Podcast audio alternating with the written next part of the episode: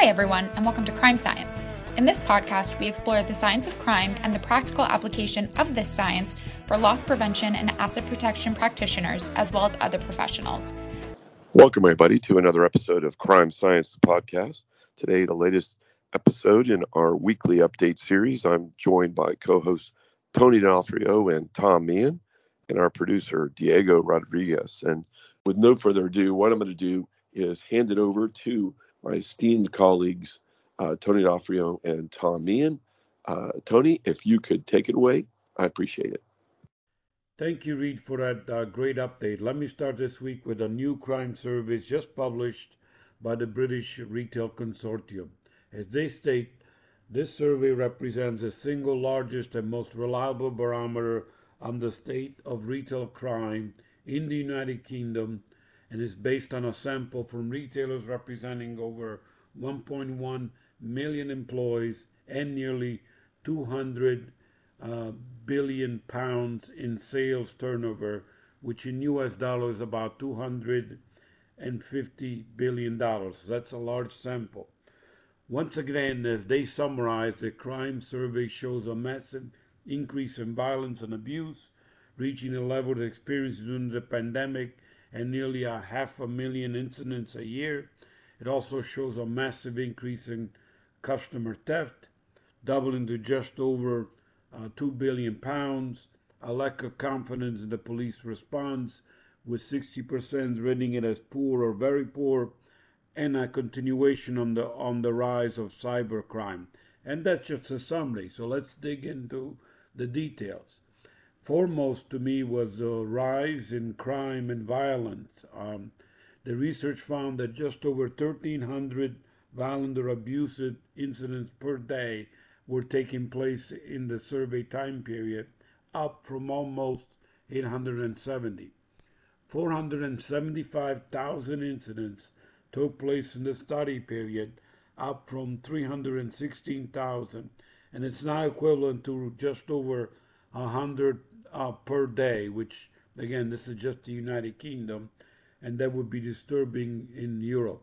Overall, the cost uh, to retailers, uh, crime, including crime prevention measures, was 3.4 uh, billion uh, pounds, or nearly 4.2 billion dollars at current exchange rates. This amount is double what it was in last year's UK survey. Losses from customer theft reached 1.8 British pounds or nearly 2.3 billion US dollars, which was the highest ever, up from 950 million sterling or 1.2 billion dollars. Incidents of customer theft rose to, and this was a big number, 16.7 million, up from 8 million, or again, doubling Again, uh, crime prevention measures cost 1.2 uh, billion sterling, or roughly 1.5 billion dollars. 61% of retailers late police response uh, as poor to very poor, which was up from 44% last year. Only 8%, and this was shocking, only 8% of reported incidents or violence and abuse were prosecuted only 36%, and again shocking, of incidents of violence and abuse were reported by retailers to the police. 57% of retailers report an increase in cyber attacks and breaches, with 33% they were they stayed at the same level. Again, this is very disturbing data. Lots of it doubling, really a major spike in customer theft, and in a lot of ways it parallels some of the trends that we're seeing in other parts of the world, including the United States. Let me now switch topic and go to new research from Gallup on Gen Z perspectives on U.S. education, well being, and the future as the Gen Z generation sees it. As a reminder, Gen Z is defined as those born from 1997 to 2011 According to insider intelligence, this generation represents a large 27% of the U.S. total population. Some of the key findings from this new research less than half of Gen Z Americans are thriving in their lives, among the lowest across all generations in the US today, and a much lower rate than millennials at the same age. 76% of Gen Z members agree that they have a great future ahead of them, yet only 44% report feeling prepared for that future. Members of the Gen Z who have built, uh, who have an adult encouraging them to pursue their goals and dreams are more than twice as likely as those without to strongly agree that they have a great future ahead and, and will reach their goals.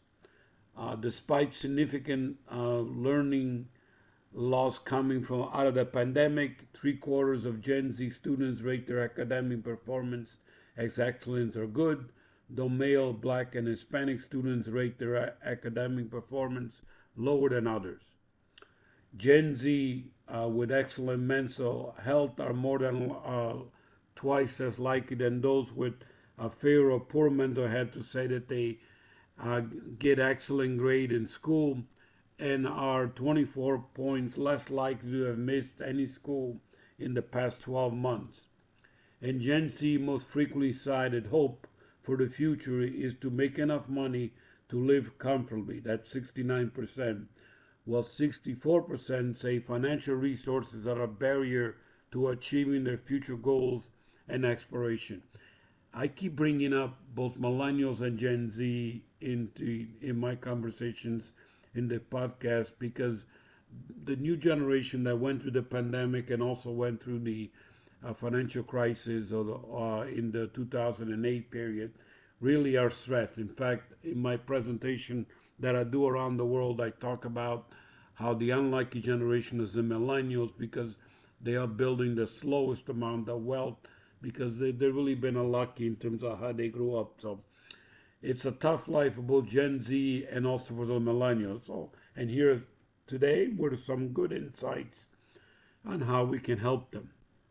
And then finally, this week, let me end by providing some insights on the best places to retire in the world according to the Mercer CFA Institute Global Pension Index. As pointed out in the research, the average age of population around the world continues to rise in many markets. Inflation and rising interest rates have created a new market dynamic that poses significant challenges to pension plans. We also see continued fracturing as it relates to globalization. And these are just a few of the increasingly complex challenges that pension funds face that impact retirees in significant ways. So, in terms of uh, pensions and retirement, receiving an A for their programs are the following countries uh, the Netherlands, Iceland, Denmark, and Israel. Receiving a B plus are Australia, Finland, and Singapore. Receiving just a B are Norway, Sweden, UK, Switzerland, Canada, Ireland, Chile, Uruguay, Belgium, New Zealand, Portugal, and Germany. You might be wondering by now, if you're listening in the United States, what grade does the U.S. get? And the answer was a surprising C plus, and and the U.S. is ranked 22nd in the 2023 Mercer CFA Institute Global Pension Index. My birth control of Italy is even lower. It's ranked 31st and only gets a, a C grade. Wow. So, summarizing this week, crime in the UK is a major challenge, uh, and I was surprised, really surprised by many of the statistics. The Gen Z generation needs help, as does the millennials. So, help, as you've heard, if they have a mentor, if they actually do much better in life. And a lot of the lessons from around the world on improving pensions and retirement, which I'm not planning anytime soon, but Italy isn't the place, it looks like. So, I got to plan for something else. And with that, let me turn it over to Tom. Well, thank you, Tony, and thank you, Reed, and hello, everybody. I wanted to start off today's broadcast uh, from something that uh, made national news, international news, really, and it was a warning from the FBI director on China backed cybersecurity events or cybersecurity attacks on U.S. infrastructure. Uh, this was a, a, a, pretty widespread news story uh, from February 17th up until today, uh, the time of the taping, which is the 20th. And what it really talks about is this is not necessarily new. We've talked about this before, is that there is a heightened awareness from the US government of a large amount of what they're calling Chinese backed government backed cyber attacks. Uh, the concern here is that the, the the attacks seem to be widening quite a bit and are focused heavily on U.S. infrastructure, uh, utility, water, um, eh, public transportation, and uh, uh, this is not, while I would say um, a new thing, the magnitude of these attacks have increased dramatically. Uh, and the U.S. government, and uh, specifically with the FBI, has come out and made, you know, a very public statement that this will cause some level of disruption. Uh, there was specific talk about utility and air travel, so it's definitely something to be mindful of. Um, uh, for us as um, non-government officials, I would say that you know to follow the same rules as always be extra vigilant in anything that you're doing that is in a connected device. It's also a good time to ensure that you do have um, backups to things that you would do specifically online only. Uh, my example was um, i think about two years ago there was a, a, a microsoft teams and a slack outage at the same time. And there were very there were many uh, large organizations that did not have backup means of communication uh, and individuals did not have folks cell phone did not have phone numbers. They were reliant specifically on cell phones. They didn't know landline numbers. They didn't have secondary means of communication. And in one case um, there was an actual government agency that said that, that they had all had fax machines, but no one knew the phone numbers anymore. So it's just go ahead and pull kind of dust off your phone tree and make sure that you have it updated with phone numbers in the event that um, some of the services we use today go down. So, for instance, if you had a, a Microsoft Teams, a Zoom, or a Slack go down, that you can go back to that regular phone number and call.